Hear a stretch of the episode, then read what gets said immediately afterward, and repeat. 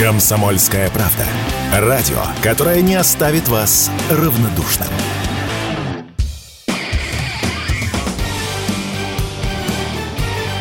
Говорит полковник. Нет вопроса, на который не знает ответа Виктор Баранец. Наемники по совету своих патронов из Украины, как правило, прячутся где? В общежитиях. В расчете на то, что российский воин гуманный по студентам не будет бить. Около ста таких наемников собрались в одном из общежитий, куда по наводке нашей разведки тамошней и прилетел кинжал. Из ста наемников, которые там были, в живых осталось, в живых, подчеркну, осталось, может быть, два десятка. 50 человек вынесли останки в э, цветных мешках. Да-да-да-да. Любопытно. Когда выносят трупы украинских военных, их несут в черных мешках. А вот э, привилегированных французов выносили в голубых мешках. Ну и тех, кто еще мог что-то говорить, еще остался жив, развозили на огромном количестве скорых карет скорой помощи по э, госпиталям и по харьковским больницам.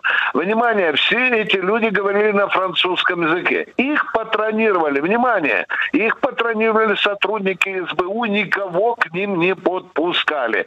Внимание, опознание проводили тоже сотрудники СБУ.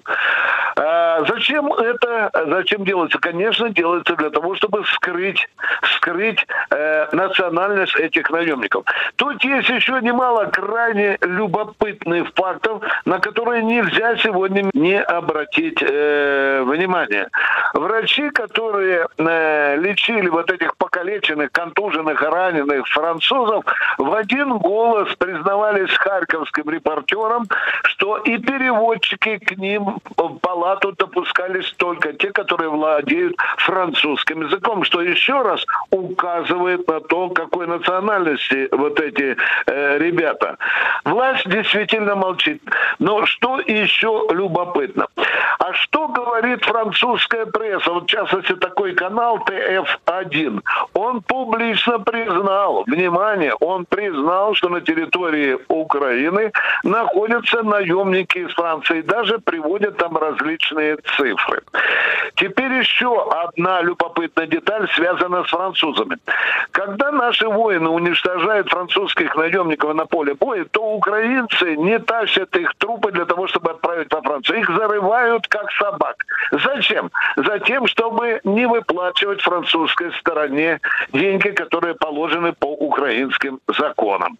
Ну и, наконец, я не могу сказать о следующем. Франция все больше и больше превращается в страну, воюющую против России. По сути, посылка сотен или десятков даже наемников – это скрытая форма объявления войны Франции России. А теперь посмотрите, что поставляет Франция на поле боя.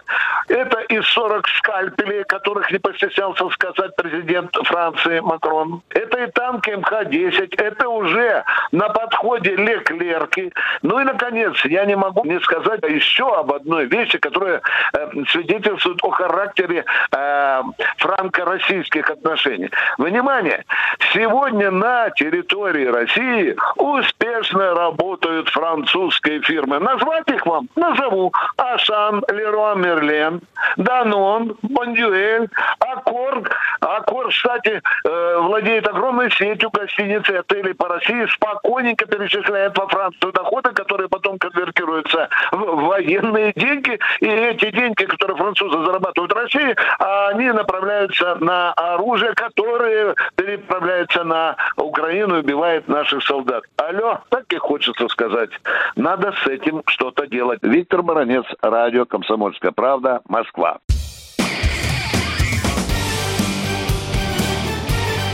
Говорит полковник.